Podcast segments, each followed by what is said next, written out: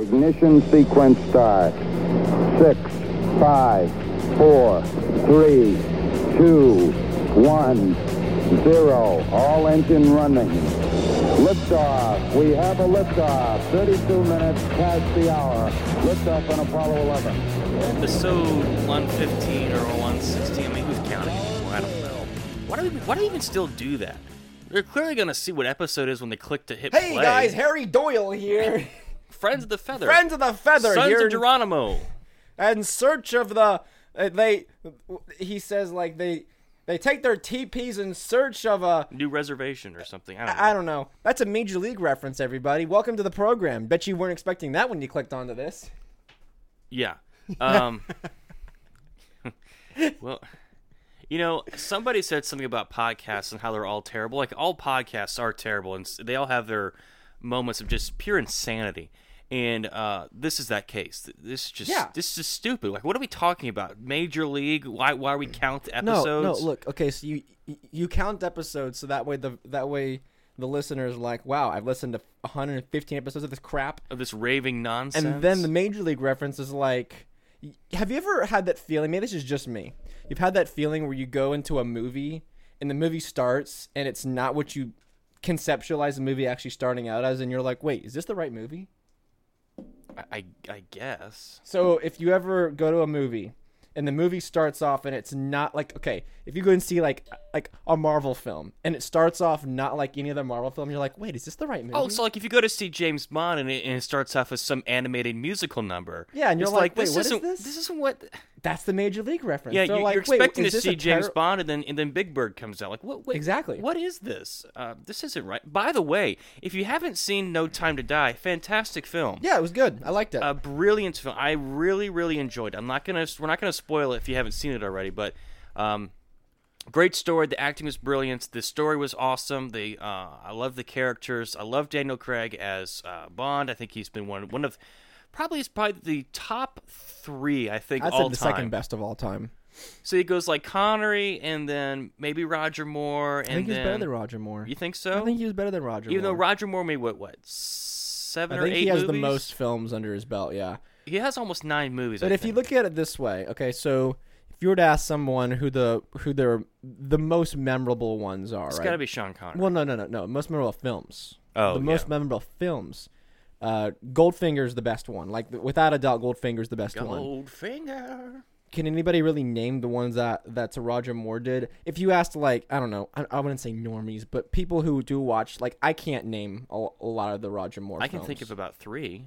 Uh, but I'm saying those, and you think about the the big ones. Yeah. Like, yeah. the big Bond films. It's Goldfinger. Doctor No. Doctor No. Golden Eye with Pierce Brosnan. Yeah. Skyfall. Casino Royale. Those are the big ones. Right. That everybody knows. Um, they feel like, hey, let's go watch a Bond film. Like, okay, we're watching Goldfinger. Like, like that's the one that everyone yeah. compares to is Goldfinger because it's the best one. Um, no, I, I, I, I really enjoyed it too. Um, I, I watched one with, uh, I think Timothy Dalton did one in... It's in Her Majesty's Service. I can't remember the No, ex- no, that's the one that the one that... It's not Timothy Dalton. It's, t- um, it's the... Uh, there's a there, there's a guy that only did one film, and it was yeah, so bad. But it wasn't it, it was it wasn't the guy who only did one film. It was uh, it was a different one. And oh, it, was it? It, it was a lesser-known Bond. And I thought, this actually wasn't that bad. It was early seventies. It it, it wasn't it wasn't like good like a, a Connery or a Pierce or a Craig film was, but it was okay. Well, Pierce Brosnan had Goldeneye, and that was about it. Let's yeah. just be honest. The rest of the the rest of the Tomorrow Never Dies wasn't terrible. It wasn't good. Now, all the now, Daniel but... Craig films, like okay, Quantum of Solace is, was the, okay. Is, was okay, but I think Quantum of Solace is better than Tomorrow Never Dies. Maybe I don't know. Maybe. But no, seriously, I really did enjoy the film. Um, I knew this was going to be Daniel Craig's last film. He's already said so. I kind of had that going into it. They were going to kind of try to t- tie things up nicely. And I think they did a good job. Yeah. If, I, I really if you think did. about it, though, the, the villains that Bond faced in the in the Craig era films, I think, were better. Like you had Hans, not Hans Landa, but you had Christoph Waltz, who was one yeah, of the Christoph villains. Waltz. Yeah, he was. Um, well, I mean, anything then, that he does. Yeah, and I think those were just better villains because they were just I don't know. There's well, Lashif and then the guy from Skyfall were both fantastic villains. Yeah, yeah. I mean, um, Dominic Green from Quantum of Solace was kind of weak, but I mean, whatever. Was that the guy that had the slick back hair? He no no no that was Lashif. So oh, yeah, Lashif yeah. in Casino. Ro- he's in Casino Royale. Yeah, he's he did all those great scenes in when they when they played the high the the no limits high stakes poker game, but anything that Christoph Waltz is yeah. is in is and he's yeah. one of the most overlooked actors, and whenever whenever I'm asked about favorite actor, I'm like, it's Christoph Waltz. Like, he's the best, simply. Yeah. Well, it's kind of like you see the it's like it's the series is about to do a whole new reboot because Q, uh, uh what's her name? Um, Moneypenny. No, not Moneypenny. Um, Judi Dench. She's out now. Well, she well she left in uh, Skyfall. Right, but because the, they're starting to do a whole new relaunch. Well, yeah. So Judi Dench is out. The, the original Q, he's been out for a while. A while now, yeah. Um, Moneypenny, she's been out for a while. So it's a and there's a new Bond, so it's a whole new relaunch. And so I'm hoping with the new relaunch they don't go woke, because if you watch, if you pay attention to the story of what he does at the end of the movie, it's a very uh, counterculture nowadays as to what men are supposed to do, right? He uh, he sacrifices himself to save the world. If you ha- well, whatever, spoiler movie, right? You don't see that in many other movies or T V shows now. So are they going to shift and do something different? I don't think anybody would actually watch it. Yeah. I think Bond is... James Bond, the character, is the last remnant of the old chauvinistic... Um, not, character type. Not no, chauvinist, but masculine. Okay, okay, there, there we go. Ma- yeah. Sorry, sorry. Rugged masculinity. He's he's the last one. And he's not the same character as um, the Sean Connery or the Roger Moore, where they were the more womanizer types. They, they have they have that straight a, straight away from that from that character element, but they're not going to be able to do a woke Bond. No one's going to watch it. It's going to be completely counter to the entire character.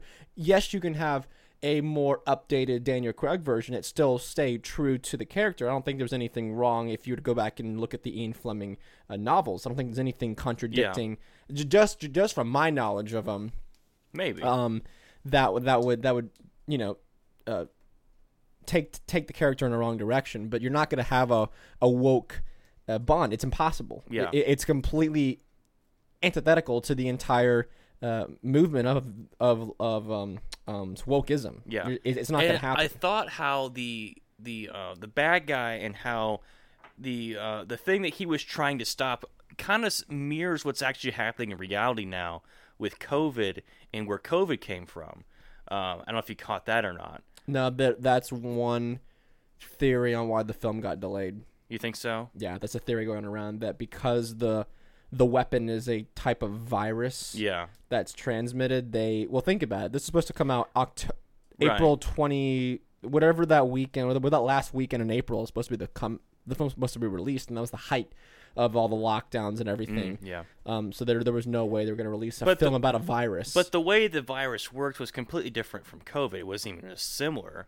But the way how it... Uh, came out is very similar. But you still had a transmissible... Yeah, yeah, I know, but um, the whole thing was completely gen- engineered uh, to attack certain individuals, not just the, the public at mass. But anyway, um, enough about James Bond. Well, we spent ten minutes on James Bond. Um, James Bond. No, I love. I, I I loved the movie. I thought it was fantastic. Um, I thought, you know, there wasn't as much, like, focus on, like, you know, Bond's gadgets or the cars or anything like that as in past movies, because it was more about uh it was more of the story of wrapping up of of, of his, his uh reign as Bond uh, more than anything, all all that kind of stuff, which I thought was, you know, was, was I, I I feel I'm not going to spoil the way they ended it, it but I feel that the way they ended the film was so radically different because they've never ended a film like that. They never treated a character right. like that in their last film. And it, I think it's a testament to how beloved this this character really was. And he, I think he was the most beloved Bond since since Connery, or maybe since Moore, because there there was there was really no other person besides um, Connery. Whenever the whenever the films trilo- the film series sort of came out, it was just Connery, mm-hmm. and then Roger Moore came slowly after, and he was also beloved. I think this is the most, like I said on Twitter when I went and saw this film, I think that his five films, twenty years from now, as long as we're not Will we look at the same way as, as the long, Connery film? Yeah, that's what I'm saying. Yeah. I, I think they'll hold up. I, I think that, don't get me wrong, Connery made some stinkers as well. I yeah. mean, I mean, I mean, Octopussy is not a good film. Okay? That wasn't. Um, that's not a good film. Uh, that wasn't uh, Sean Connery though, was it? That yeah, was, it was. That was Roger Moore. Are you sure? I'm pretty hold sure. On. I'm gonna. I'm pretty sure, Jacob. I, I'm not an expert on James Bond, but I do know. stall, stall, it's loading. I do know a few things about this. I'm pretty sure that's Roger Moore. I'm like, I, I, I'll put, I'll put an ounce of silver on it before you find it. Okay, maybe you are right. You want, you want to put an ounce? No, of silver? I'm not okay. putting an ounce of silver on this. Hold on. No, diamonds are you. okay. No, he didn't do it. Diamonds Are Forever. Doctor No. no.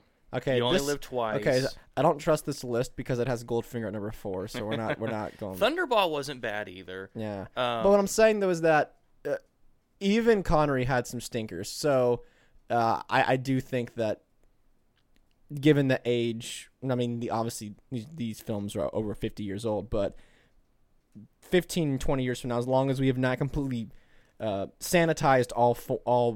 of those type of films and that type of character, they'll be looked at the, yeah. with the same kind of remembrance and like nostalgia as the as the Connery. And I'm not saying they'll be the same, but they'll have that same yeah. like, oh, that was a I, you you went and saw Skyfall? It's a great film, dude. Yeah, or you have it on D V D. Let's watch it, or Blu-ray. Who has D V D anymore? I know. I, I, whenever I think of D V D or I think of Blu-rays, I always just go to D V D because well, it's the it's like saying that's like saying um go go to Google it or go YouTube it. Yeah, I, I guess so. Or why don't you, or why don't you Skype me? But but, well, but they don't some, actually Skype. Well, okay, so I think it's pretty well known that he dies at the end of the movie. I think we all know that, right?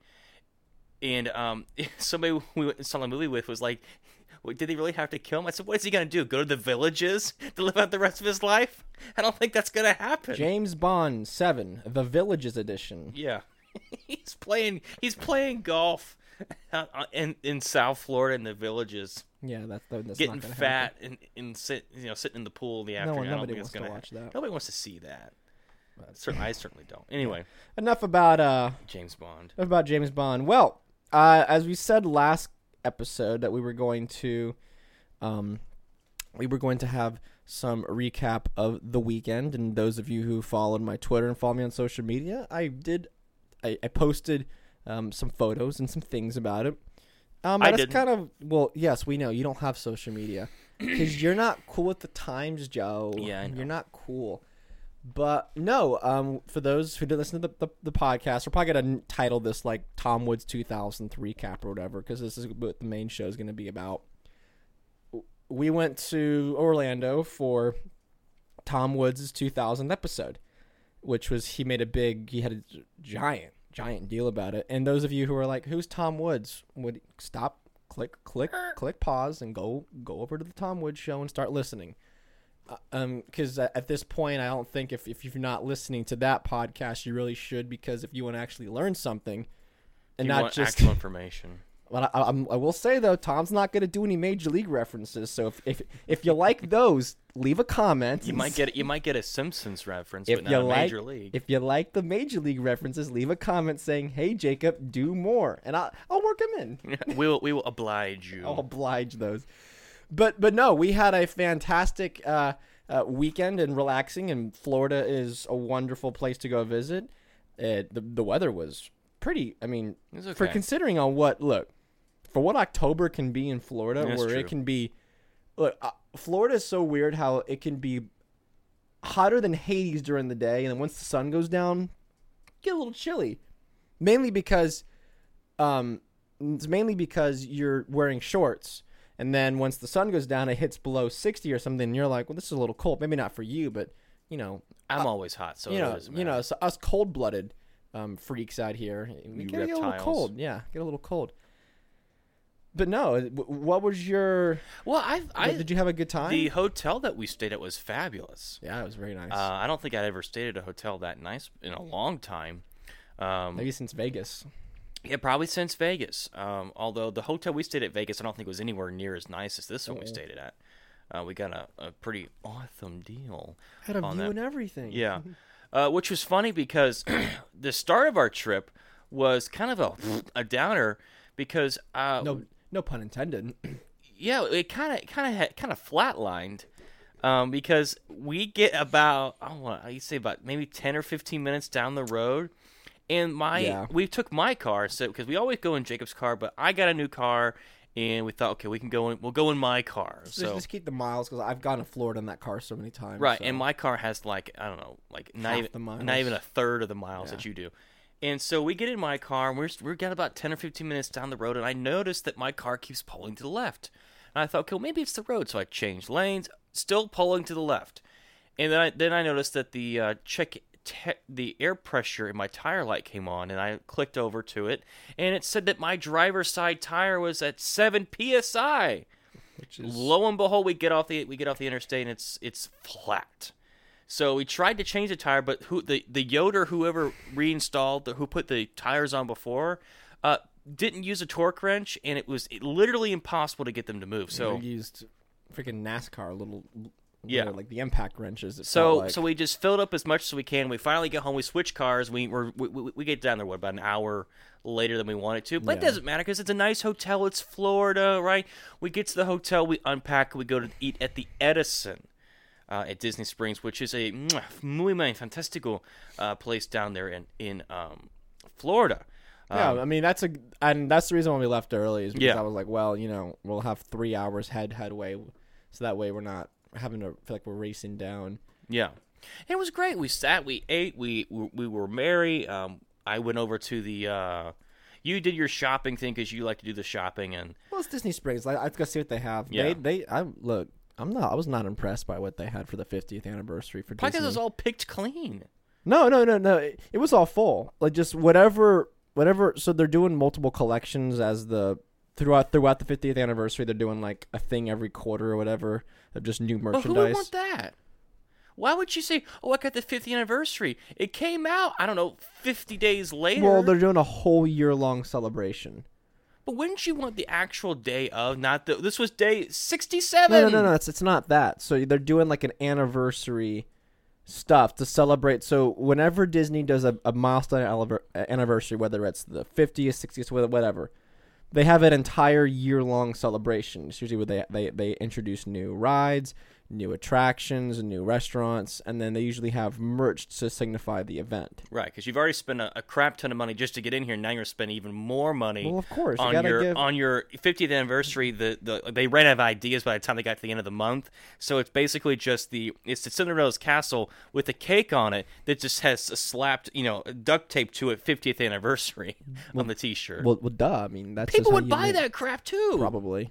Yeah, Cinderella's castle as a cake. But I was not really that impressed with everything, which I was. I mean, I, I, I knew, like, I have so much Disney stuff it is as it is. So if I don't love it, I'm not gonna buy it. Yeah, but see, here's the difference though: is that for someone like you who follows this stuff, who's into this stuff, it's a lot harder, I think, to impress someone like you than well, yeah. someone like me who who doesn't really care one way or the other what the T-shirt looks like. I'm not gonna wear the T-shirt unless I'm here anyway, and so I, so for me, it really doesn't. It's not that big of a deal for me. But for someone like you, it's completely different. Well, like as I said, if I don't love it, I'm not going to buy it. Right. That's just, if I if like I'm already justifying the, the cost of it, and I know it's going to be money. Plus, I don't have my annual pass right now, so I'm not going to get that yeah. discount. So, but I'm not but the buy schmucks it coming from Madagascar who've never been Disney before. I mean, they, they see the duct tape fiftieth anniversary Cinderella Cat Castle cake T-shirt, and they think, oh, I'm probably I'm probably like, only going to be here once, is so the, let me get the let me get the crappy T-shirt. Duct, is the image duct taped to the T-shirt? No, no, it's so originally you told me this that for the twenty-fifth anniversary they did the castle that made it look like a cake. Yeah, right, for the twenty-fifth was, anniversary. It was horrid. Go. So no, because so because nobody bought those T-shirts, they just took a piece of duct tape and put fiftieth over the twenty-fifth, and they say, yeah, people will buy this crap. What was um who who does that? There's there's some people out there who do that for like birthday cards. Well, they'll like cross oh, out. Oh, that is beyond cheap. I I, I kind of love it though. Like they'll they'll buy a generic card and they'll say happy birthday. Then they ask for it back, or they re-gift it, or like oh, okay. they just they take cards and they, they they just cross a happy birthday. So if it's a graduation, happy you know happy graduation, and then they'll get cross out their name and write your name in. That is beyond cheap. I kind of like that though. How much are cards? What, like a couple dollars? No, it's no, it's it's tacky. Here's the thing, right? Okay. Whenever whenever no, not not me, but I'm saying most people when, when they get a card, they're like, eh, they throw it away, right? I typically don't. I well, no, no, I'm not I'm not saying I'm not yeah. saying us. I'm saying some people do that. Some people look at a card and say, oh, well, that was thoughtful. I'm throwing this away. That's how some people are. But if you take a regift card, cross out what it was for, and then write your cross out your name, and then write their name and what the and what this card is supposed to be for. Now that's funny. That'll get a laugh out of somebody. I wouldn't laugh. I'd say you're incredibly cheap, and I'd throw it back at you. But you're incredibly cheap, so you'd find that hilarious. But I'm not. I'm not that cheap. But you would still look if someone were to get you. No, no, no, no, okay, no, no. no. Hang, hang okay, on. So you're, about, you, to, hang, you're about to hang graduate. On, hang stop, on. You stop, have besmirched stop. me. No, you have besmirched me. Look, if listen. anyone in this room is cheap, it is you, Mister. I know, but listen, listen. You got the Jewish side of the family, not me. Listen, listen, listen. Okay, just, just, just hush. Listen. You cannot tell me that okay, you're about to graduate college, right? Mm-hmm. You cannot tell me that if on your on your graduation party or whenever someone gives you a graduation card, that if there is happy birthday crossed out, happy anniversary crossed out, happy um, wedding day crossed out, happy um, birthday crossed out, and then it says happy graduation, Joe, you would not be like, that's pretty good. No, it's like, what schmuck gave me this? I said, "What the blankety blank blank?" No, I tear it up and I throw it out. No, you would not. You would. You would. I laugh. said, "This person doesn't care enough to give me a card that hasn't been defiled by other, by other significant uh, scenarios. They're not. That's that's not mine." I'm telling you, I know you too well. You would find that funny. You'd, no, no. Listen, okay. You would say everything you're saying right now, but then, but, but then you would find the humor in it. And you would laugh. I'm telling you. No. That's what would happen. That would not go on the mantle. It, it would. Not that I have a mantle. The mantle. Isn't that a? Is, is that from a movie or something? I think that's a. Um... Anyways, um, Florida. So you know that, that. All right. So remember that thing. Remember that Florida thing. That's the title of this thing in the two thousand Tom Woods. Yeah. Episode? All right. Anyway, so we get to the hotel. We're having a grand old time, right? So th- it's that's Friday night. So Friday night we hang out at Disney Springs. We have a grand old time. Um. Jacob goes to his shopping thing. I go to the Sosa Family Cigar Lounge. Shout out to the Sosa family. They make great stuff. So Saturday rolls around. We go play Top Golf, and um, I hit the back net with a three wood, and Jacob can barely hit the uh, can barely get it halfway down the driving range with a five iron. No, I had some good hits, dude. Shut up. I'm just kidding. Hey, I can't drive the ball, but Neither, I get a five. I, I, I cannot hit a driver either. So I can't drive, but I got a bunch. Like okay, so the the one game we played. So we're just a bunch of normals when it comes to Top Golf. So we just play the one game where it just counts like points. There's some games where it makes you like pick the targets. Yeah, Look, no. I'm barely just good enough to get it into any target, let alone like yeah, pick a target. But with that one game that I played just with the five and seven iron, killed you. Well, I wasn't going for points. I know. What I'm saying though is that when I would just I I I I, I honed in a stroke. And I honed in where I want to hit the ball every time, and I and I basically did. See, I had like a hundred something points that. See what I, what I like to do is I like to hit the sand wedge and see how high I can get it to go. Ball just goes above the. Yeah, so the ball goes like we we were on the second deck, so the ball goes over the third deck like seventy five feet in the air and then straight down. It only goes forward like I don't know fifty yards or something. Did you did you see? Um, I, I was going to, um, to to hit, and then I saw. I look over. I'm looking down and get ready to line my shot up, and I see a club fly out from below me. I've never had that happen. How before. do you do? Like, okay, I'm afraid that like the day we went, it was kind of warm. It was a little hot, so your hands get sweaty, and you're eating, you know, yeah. greasy hamburgers and French fries. So it's not exactly the best, most grippy material. And I, I was afraid a few times I was going to let, let the club go. It's going to fly like a Wii Sports style. I think what happens is is that when people think they have to grip much so much harder. Than they should, yeah. And then when they actually, you know, release the club, then they're like, "Oh, I can let go of it now." I can let go of the club now, yeah. Because I've played in the rain, you know, actually playing golf in the rain, and I've never had that happen to me. No, I didn't have that happen. Whenever I, I mean, I had greasy hands and sweaty, and there's only sometimes you can dry your hands on your jeans. But I, I never had. I just, I just see a club just fly out, probably, yeah. probably what, fifteen yards. Just those types of the... people should not be playing. And I'm like, well, and it was a driver too. I was like, oh my, how hard was that person swinging that club? Yeah, they think, yeah. Anyway, so we do that, and then we go back to the hotel, um, and we get ready for the event. And so we're uh, we go to the reception for the event, and I, I was a little shocked at how many people were there. So the reception hall, how big was it? It was. So I'm gonna try to put this into terms of so from what I understand and from the venues I've been. those kind of ballrooms are pretty standard. Okay. Like they, they're kind of like that, just that, just giant empty room. I mean, this was the this was the size of a of a, like a football a, field. I don't know. It was quite. I mean, maybe maybe the main reception mm. hall, but there were there had to be six hundred people, seven hundred people in oh, this yeah, reception. Easily. I mean, it, it was wall to wall. We had a little corner that we stood in and kind of saw some people, talk to some people when we were there. Um. You know, so no one recognized us because we're not, we're not, we're nobody. We're, we're nobody. But I, I recognized a bunch of people there and had the opportunity to, you know, hey, hey. say a few words to them and just, you know, talk to them. But there was so many people in there. It was, gosh, it was a lot. Yeah.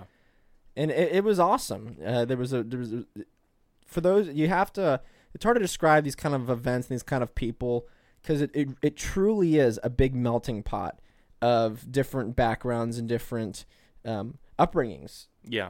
It, it really is. You see, you, you see everyone who's wearing a clean-cut, tailored suit. People in there wearing Hawaiian shirts and, and cargo, cargo shorts. Seriously, yeah, th- that really is the whole demographic, and you can tell who's wealthy, and you can tell who's not wealthy. You can tell who who who, who drove fifteen hours in a little beat-up car, and those who flew first class. Uh, it really is a, an entire demographic of the whole spectrum of people that were there, and it was awesome because I think it there's something. Uh, you unique to Tom's message and the overall liberty message that I think really resonates with all types of different people. Yeah, there are definitely some weirdos. Well, yeah, because you um, there was a lady there that had a flat earther T-shirt on, which I thought you would. T- I thought you two would get along great. I was gonna. I thought about talking to her. I thought about talking about flat Earth, but I didn't know if she was being Explain facetious. Explain an eclipse. Explain a lunar eclipse. Yeah. Whenever you know the Earth and the the. The the moon gets behind, or the, the sorry, the Earth gets in between the, the sun and the moon. Explain that one. Yeah. I want to how does that happen? How does that work? But anyway, so, yeah, so, the re- so we do the reception, and Tom speaks for like what, maybe a minute and a half, just thanking everybody that for coming. Um, um, I lost my train. Lost my train of thought. Tom Tom spoke and just said, yeah. "Thank you guys for coming here," and he. He he said he was kind of overwhelmed, honestly, by all the people that were there. I, I still can't get over how many people were there. Um, and then we uh, then we ma- mosey on down through the uh, the doors and go through another set of doors into the main uh, ballroom. Which is huge. And there's probably, what, two thousand chairs in there at least? You know, so whenever we, we, we, we walked by the, the first set of doors because we were just kind of wandering and didn't have a lot to do. And I looked in, and I saw only half of it. I saw only half, and I thought that that was all it was going to be. And I was like, "Damn, that's that's a lot of chairs." You know that? You know how there's like three? No, I said I said man. Okay. I, I didn't cuss. I don't I don't swear on this show. This is a family show, Joe. You know how there was um three blocks, and there was like there there were six blocks of chairs, and then there was three rows across. Well, I only saw the first set of chairs. I th- I thought that was it. Yeah. And then I walked in there, and they just kept going. And going, and the chairs just kept going and going. We got uh, pretty decent seats. Um, those, I think I posted a photo of, yeah, I posted one photo up on Twitter of everybody, uh, of the, the kind of the the field. But we were we were right in the middle. Yes. We were right in the middle, probably twenty rows back. And uh, it, it, it let me tell you what that that was that was the longest, most. I haven't laughed that hard. I haven't. Done so many standing ovations in so long. I have my, my hands hurt. Start were were like hurting. I, I stopped clapping at one point because I, I I was like, whenever they'd bring somebody up, I was like, I gotta stand and clap now. Not that I was like mad about it or anything, but you know, you do that fifteen times because you're just so excited to see okay, everybody so, there. Okay, so my hands started to hurt as soon as Jeff Deist was done introducing everyone. So, okay, so so the host of the show was Jeff Deist, who is our president of the Mises Institute. Our president. Uh, he's a he was a he's a funny guy. He but he has a very dry kind of sense of humor. Kind of comes off as a very intellectual kind of humor. Uh, I don't know if that makes any sense to anybody. No, it does. He's very he's a very intelligent man. Yes. So that's Extre- well, I mean, if you're if you're in charge of a uh, institute that's you know based around economics, I mean, you kind of have to be a little like you know nerdy, I guess. Um, but he gets up there and he starts just roasting everyone. He roasted Tom. He roasted uh, Scott. He roasted Michael. Um, uh, Michael Eric Malice. July, yeah, Michael Malice, Michael M- M- Malice, Malice. Uh, yeah. The great outdoorsman, the, the great outdoorsman, the hunter and the fisher, the hunter and gatherer, yeah, the, from Brooklyn. um, but yeah, it was hilarious. He, so he was hilarious, and by the time he was done, I was tired of laughing, and my hands were hurting. And we haven't got to the first guest yet. And Tom hasn't even come on stage yeah. yet. Yeah, Tom didn't come on stage yet, and uh. Tom came out and said his thing, and that was awesome. And just, I mean, he you could honestly tell that he was really, really blown Taken away aback. with the support, because there was not. I mean, I, I saw pictures, and there were people that were getting up and going around pretty much the entire evening. But the place was packed. I think he Absolutely. said twenty-five hundred twenty-five hundred people. I've been to concerts with less people. With less people, like I, I don't even think can the Tabernacle even hold twenty-five hundred people? Mm, maybe. I don't think the Tabernacle with can, all the balconies open. Maybe. Maybe twenty-five hundred people. Maybe that many people. But I, I look. I'm still to this day just blown away, and I'll get into my, my thoughts when we when we finish kind of talking about the, the events of the evening. But it, that, that that was just shock yeah. and just blown away. Was it the the Tom came out and said his words, and then I, the first like. Su- Tom had some surprise guests, and the first one was fresh off his um, murder in New the York. murder of New York City. Yeah. Whenever he demolished that Bill that Crystal.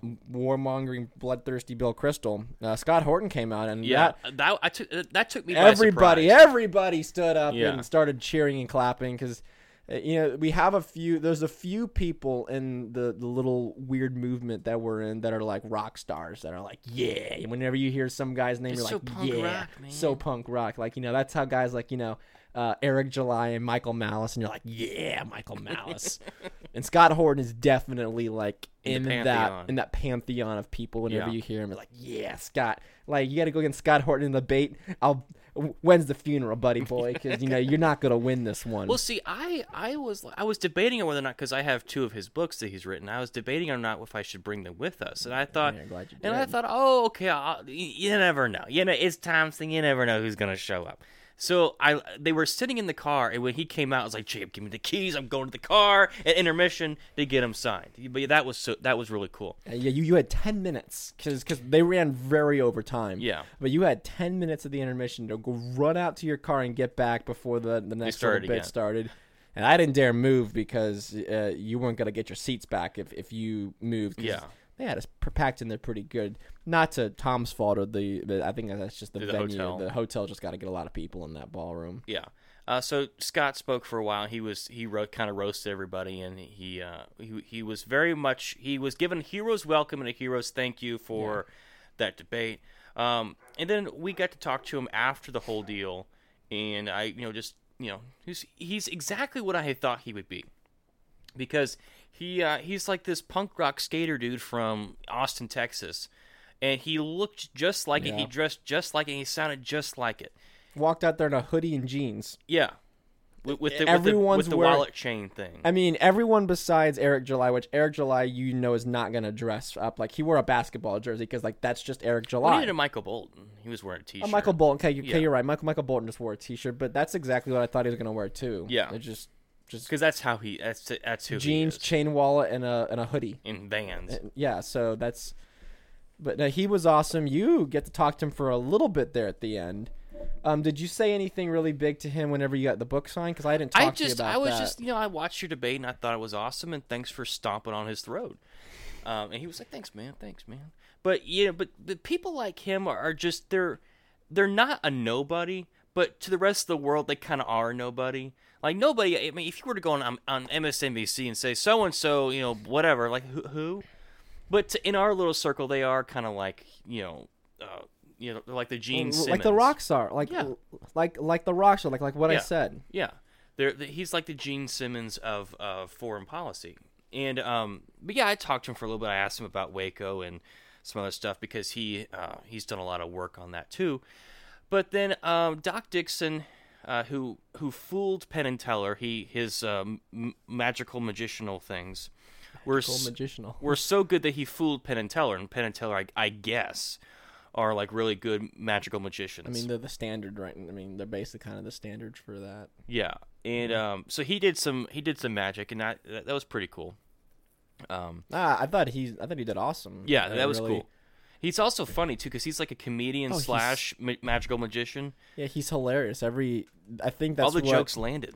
I think that that's what made him really more effective than than just seeing a normal the magical ma- a, normal magic. You know, illusion is the fact that he's able to kind of comedian. Because that's what separates him from comedians. The guy from Harry Potter, you know, magical me guy, for, and then just regular, you know, whatever. Because he's actually we don't funny. Bring up that kind of sorcery on this podcast. This oh, is, this shut is, up! This is not. We don't worship Satan on this podcast. Oh, shut up. So the Doc Dixon spoke, and then um, they – I'm trying to think what happened. I'm trying to go in, in chronological, chronological order. order, but I'm not sure. I think we're off. Uh, Michael Boldin spoke. Those of you who know who Michael Boldin is, the – twentieth Amendment Center. twentieth Amendment.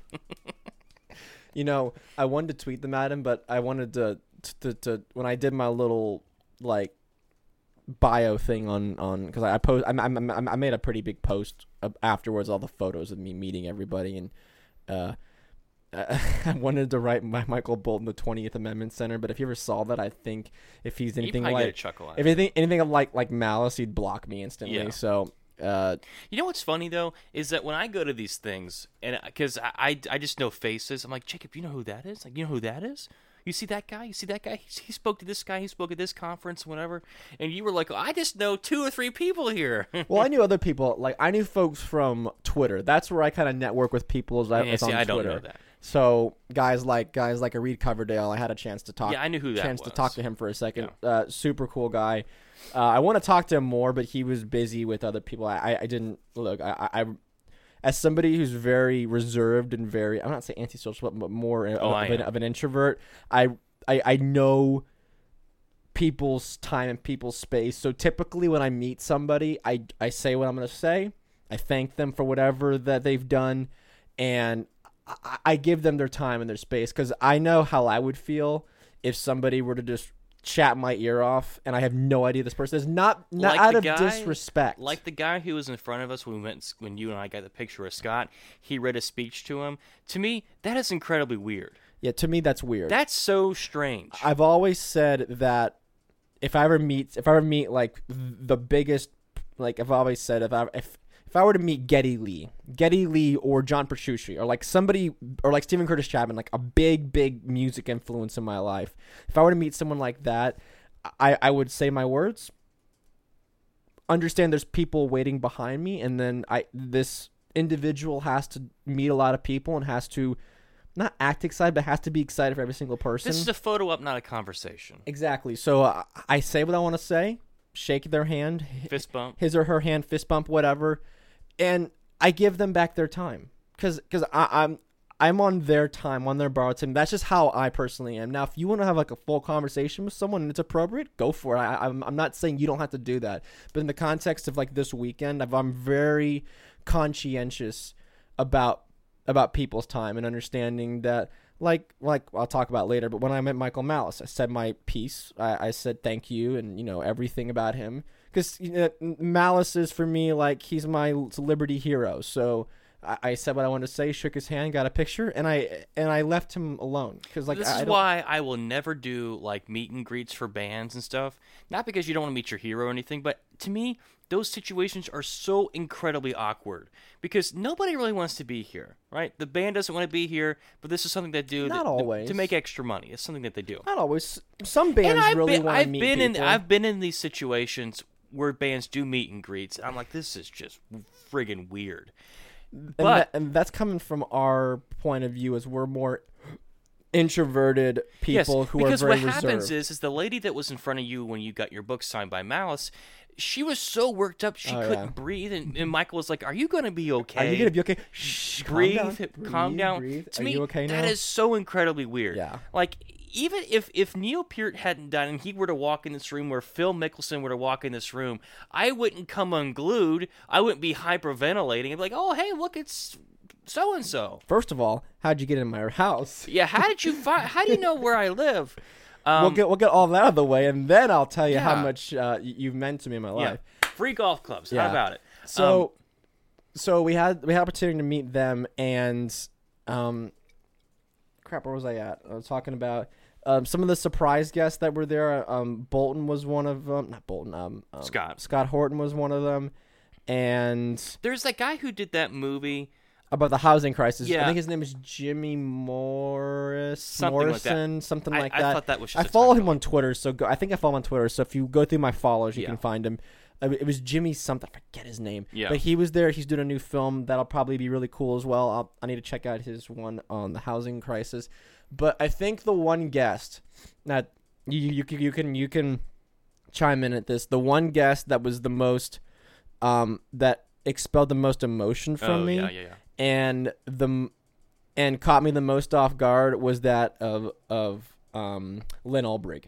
Now, if he doesn't know who know who she is, she's the mother of Ross, of Ross Ulbricht, who is, if you don't know who Ross is, is currently serving double um, life life sentences with plus forty something years, years yeah. um, for his role in the creation of the Silk Road. Those who don't know who the Silk Road is, I don't. I mean, I can explain it briefly. It was basically just a marketplace that you could um, buy and sell anything that wasn't Um, damaging to a to a third party, so there was no like cheese pizza, there was no C P on there, and there wasn't no stolen property, no stolen property stuff like you that. You couldn't fraud people. Yeah, so it had to be a legitimate transaction, but it was it was between two anonymous parties, and as long as um, both parties weren't harmed and as a third party wasn't harmed, you could basically do whatever you wanted, and you traded in Bitcoin. So you it was very very tough to, to you couldn't track it or trace to, to anything. Track this down, and it was and it was all decentralized with Bitcoin. Well, people took advantage of this and started selling uh, drugs, and of course, you know, you, you can't have that. Can't be having you know people buying dope on the internet. So he got this thing shut down, completely nonviolent, you know, completely nonviolent criminal. He didn't hurt anybody. He didn't uh, didn't didn't kill anybody, and he's serving a sentence that's way longer than like a child predator or even a murderer yeah. uh, would have gotten in in most circumstances. So she spoke. It opened up with, and if you have not heard this interview, I, I really encourage you, first do research on him, and then there, he did an interview for the Bitcoin conference in twenty twenty where he spoke from prison. It's like a thirty-minute phone call, and it, it's it's chilling.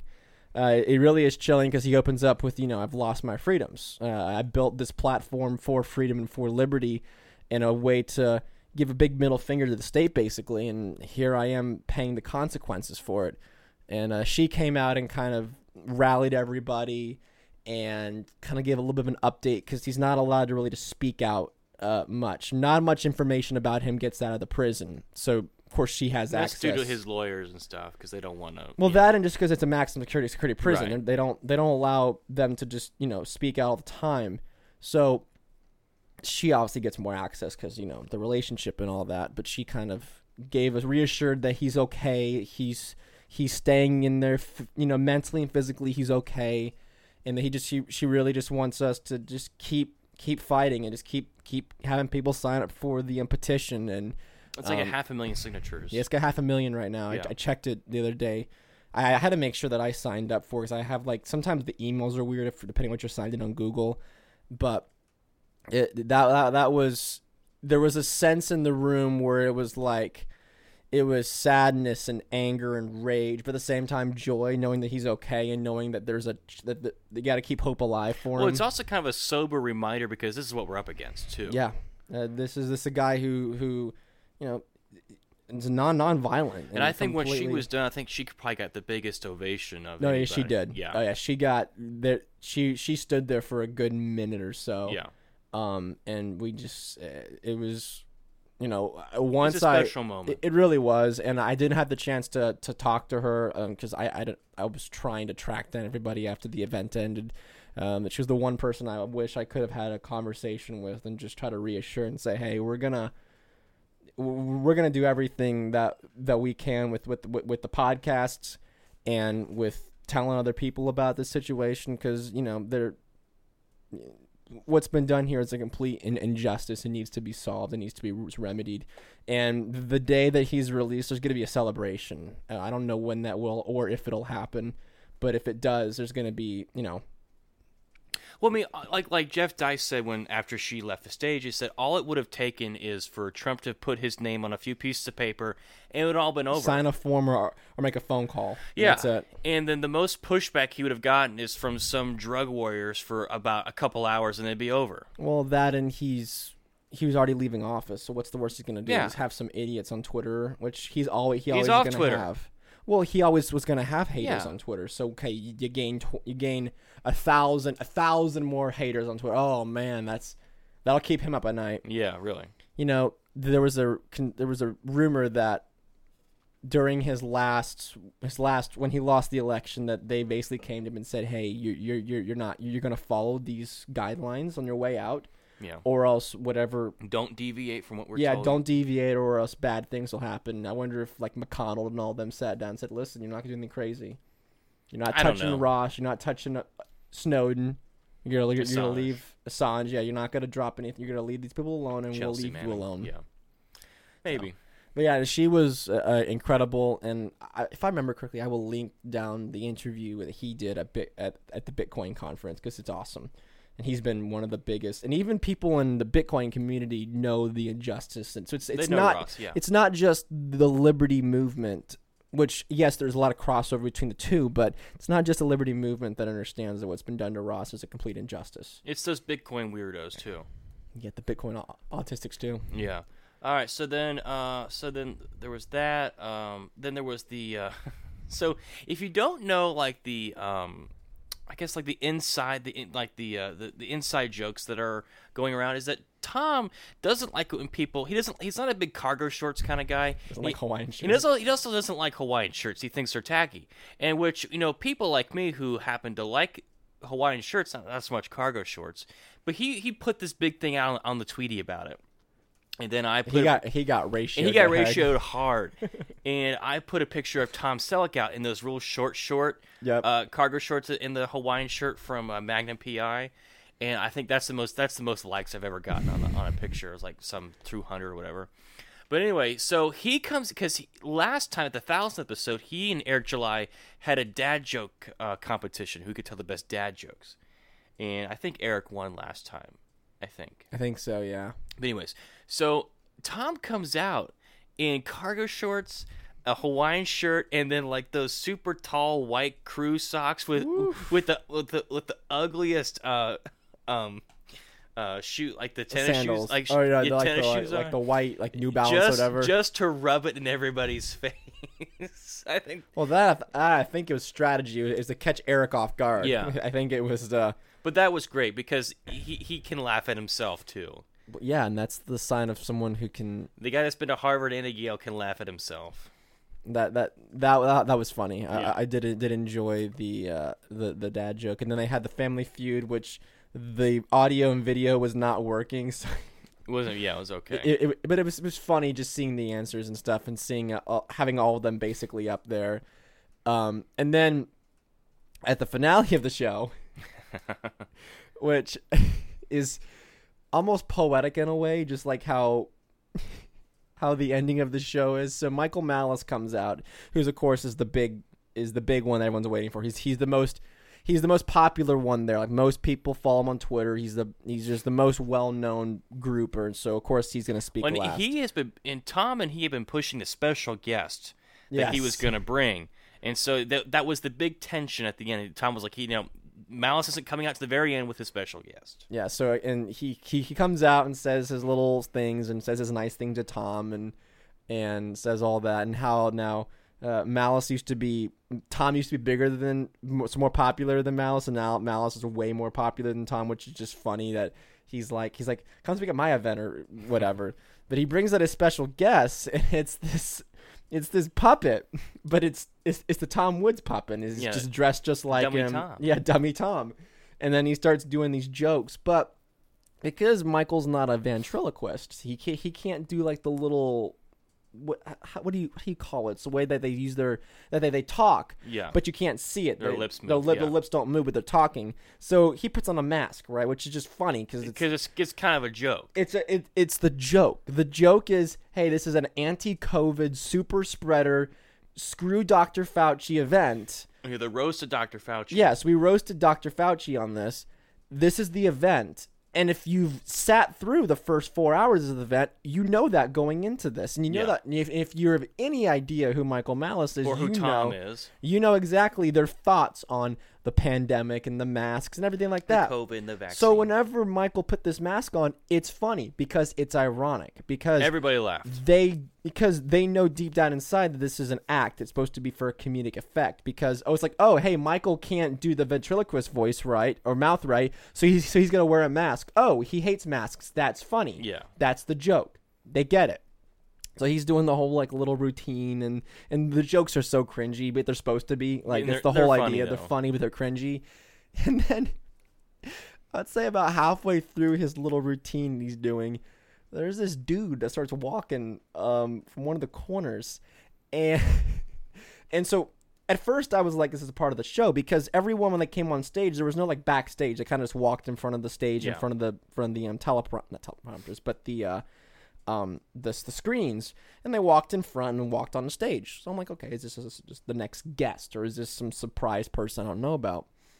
And he's sitting there and he starts talking to my, Michael on the left side of the stage holding the puppet, and and he's like, oh, hi, you know, talking to the dude, and the dude's like, take your mask off, take your mask off. And this guy is blacked look, out drunk. This guy is gone. Like he is he's what two, I'm trying to find the, the expression of like you're like two past something or whatever, but this this dude is gone. This guy is this guy is like Jim Leahy drunk right now. Yeah. For those of you who don't understand the reference, this guy is gone. If you were to push him over, he'd probably pass out and fall asleep. Yeah. Um, he you just tell the way he was slurring his speeches that this guy is so drunk. And he's like, take your mask off, and Michael's like, I'm not wearing a mask, at referring to the puppet. And then he's like, you know. You know, are we gonna stand up for this? And this is not right. And this is tyranny right here. Completely missed the joke. And if anyone had, even if a normie went to this, sitting through that whole thing would have been like, yeah, this is clearly a joke, like it, it, obviously.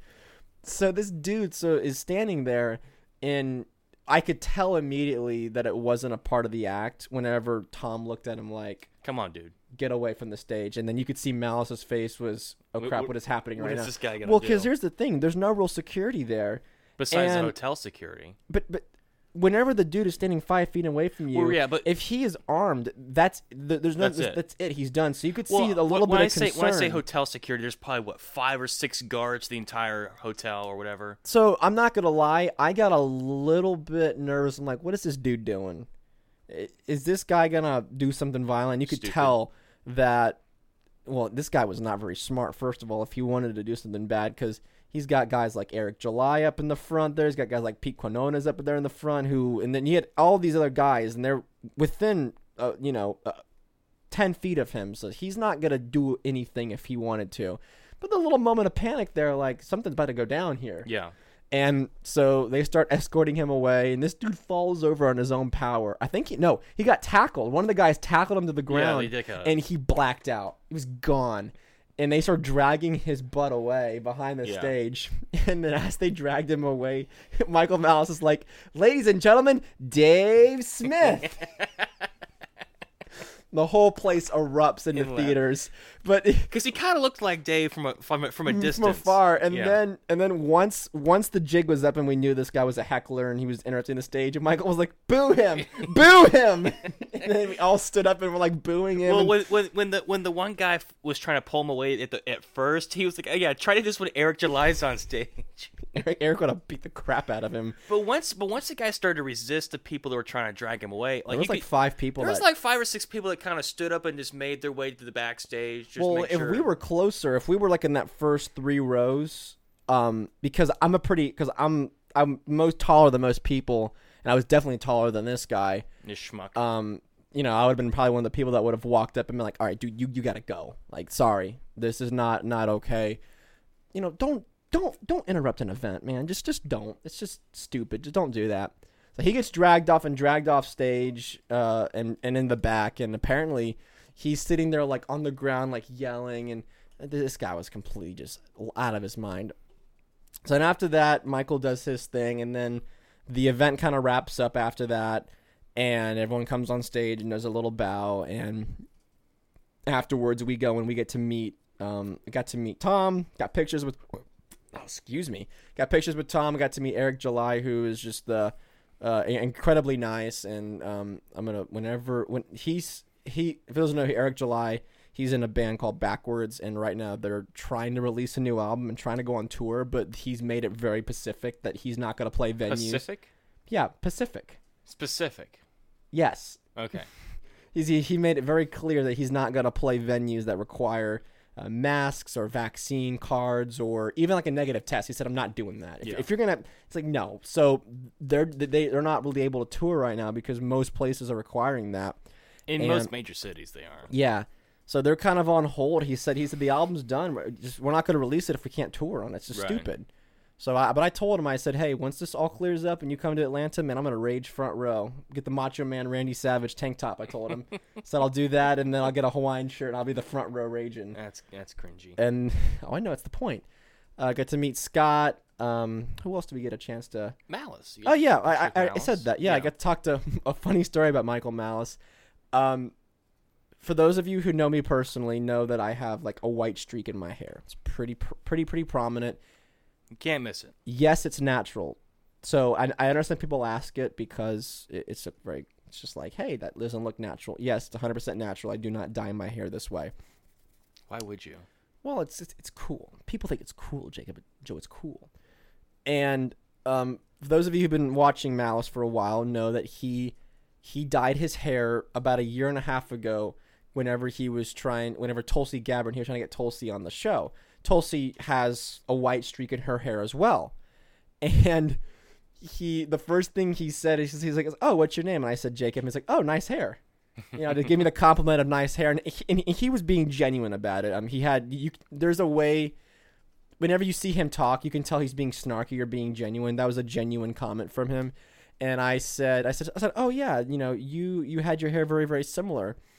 So when I said that, me not thinking about the, what I said, he, I, I think whenever I said it, whenever he saw it, he made the connection about the way he, the way he had hit his hair in Tulsi. So where's my copy of my book? It's in my, it's over on my de- on my um um T V console. So in the Anarchist Handbook, when he signed it, he wrote, "To Tulsi, stop stealing my look, Michael Malice." Didn't write Jacob. Didn't write "Here's to Liberty," or you know, you know, "Raise the Black Flag." He wrote "Tulsi, stop stealing my look," and I didn't realize it until I was in line to meet um, Eric July because they were right next to each other, and I was like, "Oh, my, I'm gonna look at it," and I look at it and I didn't recognize the name, but I said Tulsi, and I'm like, "I get it, I get it," and I love it, I love it because Michael claims to have. Um, founded the whole streak in the hair, and then of course he wore like like the white blazer that Tulsi would, would wear during some of the debates. So he wore that, I think it was on Dave Rubin or whatever, and he's like he's like oh no oh no I started this whole trend. Well, Michael, don't block me on Twitter, but I've been I've had this I've hair, had for, a this hair for a while. No disrespect, and I'm not like being snarky. I'm just saying I've uh, I, I was not trying. There's, there was no um, copyright infringement uh, necess- um, needed.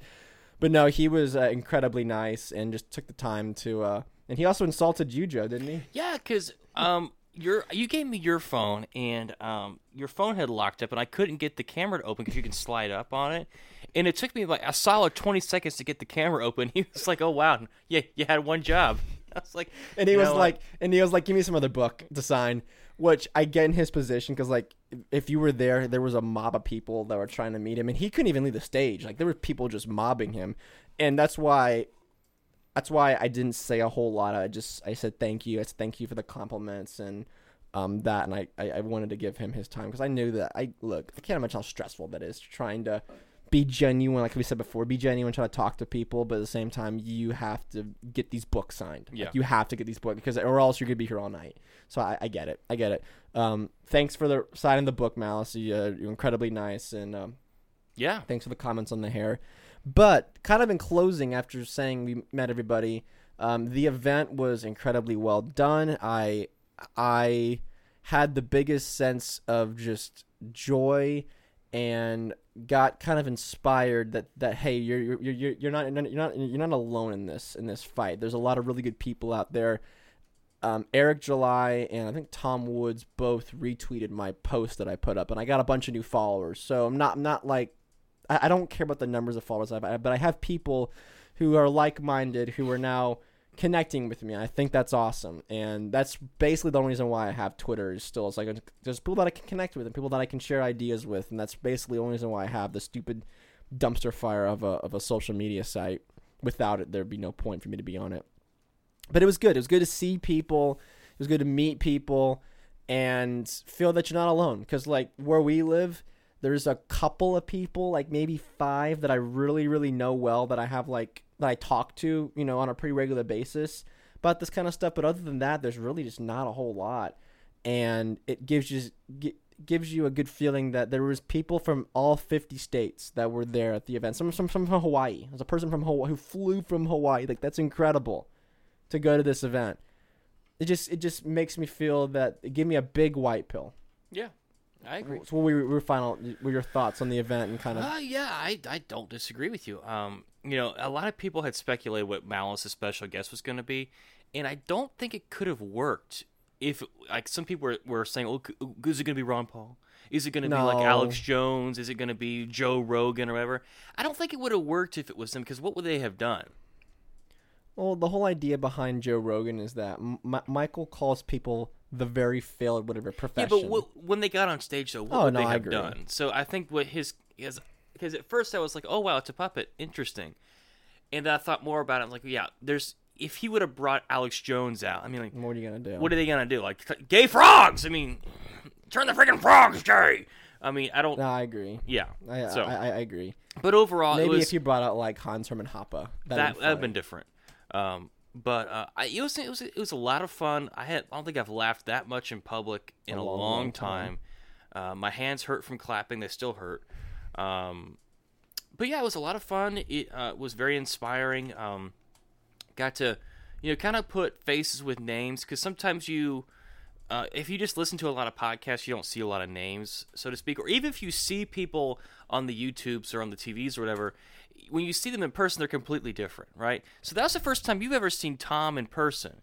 The first time I saw any of them in person, right? Um, and, and any anybody like that I've seen in person was the only yeah. time. And so Michael Malice and Tom Woods are a good two feet shorter than you and I. Yes, uh, which is which is kind of funny because these, these little short little people, and then uh, then there's us, us, us, you know, giants, giants of giants of people. Um, but yeah, it was um it, it, that that kind of stuff. And then uh, like seeing um Jeff Deist, who's someone that I greatly admire, who I've read. Basically all his articles, and I've watched all his speeches from, from Mises, and it's great. And then to see people like Michael Boldin, who isn't as popular as uh, a lot of these other people, but still he does a lot of good work with the Tenth Amendment Center, and he's yeah. he's great friends with Tom. And then to see someone like uh like Mike Bahari, who also is also not very well known in the, in the uh, even in our own little circles, but he he does a lot of work with uh, at the Tenth Amendment Center. And then someone like um David Gronkowski.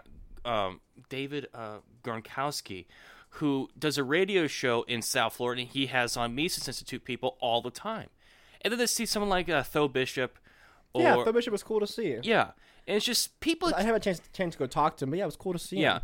Yeah. And then um, just people like that, people that you wouldn't normally, uh, it, it, you may see on, on the YouTube or whatever, or you listen to the podcast, but to actually put a face with a name. And see what they look like. You know, it's it's a it's it's a whole different thing. It's yeah. kind of like the first time I saw Donald Trump in person. You think he, he's this fat guy, but you see him in person. He's actually kind of, he's actually quite slim. Quite slim. Quite slim. That's good. Yeah. No, I, I agree. Get, putting people with faces and getting the chance to kind of meet people really, I wouldn't say recharged my Liberty badge because like, they didn't need to be charged, but it kind of gives me more of a vigor behind me and behind the message and the, the podcast, and to. To finally meet people and, and say the things that you want to say, this to say the thank you. I know that thank you is a very overused word sometimes, but it it really, really means a lot. Like when I got to meet um um Sir Reed, Reed Coverdale, awesome guy. I've been following him for for a while, and to see the way that he's really exploded in the movement is awesome. I mean he. The guy, the guy interviewed Peter Schiff of uh, you know one of his bigger uh, interviews, and it was awesome, and. You know, to get a guy like Peter, who's incredibly busy and incredibly important, important and hard to get, uh, it, it's awesome. It's a big deal. And I, I, just, you know, you know, if I never speak to him again, that you know that that'd be okay. But just to just to have that interaction and just to put a name with the face and just say, you know, thank you. I think that that that's awesome, and it gets yeah. to it gets it makes more personality when you interact with someone on Twitter, because because sometimes me and him will interact, and that that's awesome. Yeah. But I, I I would just the event was awesome, and I really needed a break from life and a break from work, and this was a nice chance to get away. We did Kennedy Space Center, which of course is incredible, and uh, we did a lot of other things as well while we were in Orlando. It was it was a great trip, yeah. and I, I, the only person I wish I could have seen that wasn't there. I know he's got family stuff going on, but I wish Dave Smith could have been there. That would have been a that would have been a whew. That's for three thousand man. Whew. Three thousand got over for uh what. Uh, what these happen every what three and a half years, whatever. Yeah. So, if he hasn't, if he's not had another kid at that point, we'll see. But yeah, don't oof. you be flaking on us now, Dave. You gotta get Can on. you imagine how much funnier that night would have been if Dave if you was had there? Dave and you had uh, Michael. Michael Malice there. That'd be grief. Because they were supposed to roast Dave Smith. Yes. And Michael was supposed to be part of the roasting oh, team. Oh man, that would have been. Oh gosh, that would have been. Oh, Gutbuster. That man. Michael Malice will roast people just like saying hello. Uh, it's incredible. Which, by the way, he was on Rogan recently, so yeah. I'm about halfway through that episode. That's good. Gosh, it's so good. He's it's so they're funny. Both just so intellectually just giants in their their craft and in their field that when they come together, it's like him and Lex. They're both just it's, it's the best. Yeah. So. Well, it's gonna be the podcast, everybody. Um, This is a little bit of a later episode, but we came home Monday. Yesterday was a complete wreck for me. So, well, see, what happened Monday or Tuesday was is that we also got a new hot tub. So the time we were supposed to record the hot show, tub, I was podcast. in the I was in the hot tub watching the Lightning play. Maybe maybe maybe so we got to do the hot tub episode. That's a great idea. I've always wanted to do an episode outside. Hold the microphone in the hot tub. I mean, we could do them. I guess you just got to get a laptop and just put the laptop outside. You could do it on my laptop. Maybe we could do could do the live stream from outside. Maybe I think that'd be great. Maybe we'll see. We, yeah. We, like, anyway, talk about doing that. So, yeah, that's been the episode, everybody. So be sure to check out um, um, Friday's episode. I'm doing one solo. Not sure what I'm doing yet. If the internet is good, I might live stream. We'll see. Because there's some things I want to play that are actual videos, and they're the videos on the podcast are just they're cringy. They don't work. They don't work. So if I can do the live stream, cool. I've got to get the live stream up on Spotify. I, I will. It takes a lot. It's just some, it's just some more work on my end on that. But if I'm able to do that, that'd be super cool. If not, it'll be a regular podcast as per usual. That'll come out either Friday or Saturday, depending on all of my uh, busyness of life. But thank you guys so much for listening. I will try to include some of the links down below on some of the things that we mentioned. And then there's also going to be the video of the event coming up soon. So maybe I'll tw- I, I will for sure tweet that out. So follow me on Twitter at Jason underscore. All of the links are down below. Joe, anything else? That's it. All right, folks. We'll see you on Friday. Peace. Take it easy. We don't have landed. Roger, tranquility. We copy you on the ground. You got a bunch of guys about to turn blue. We're breathing again. Thanks a lot.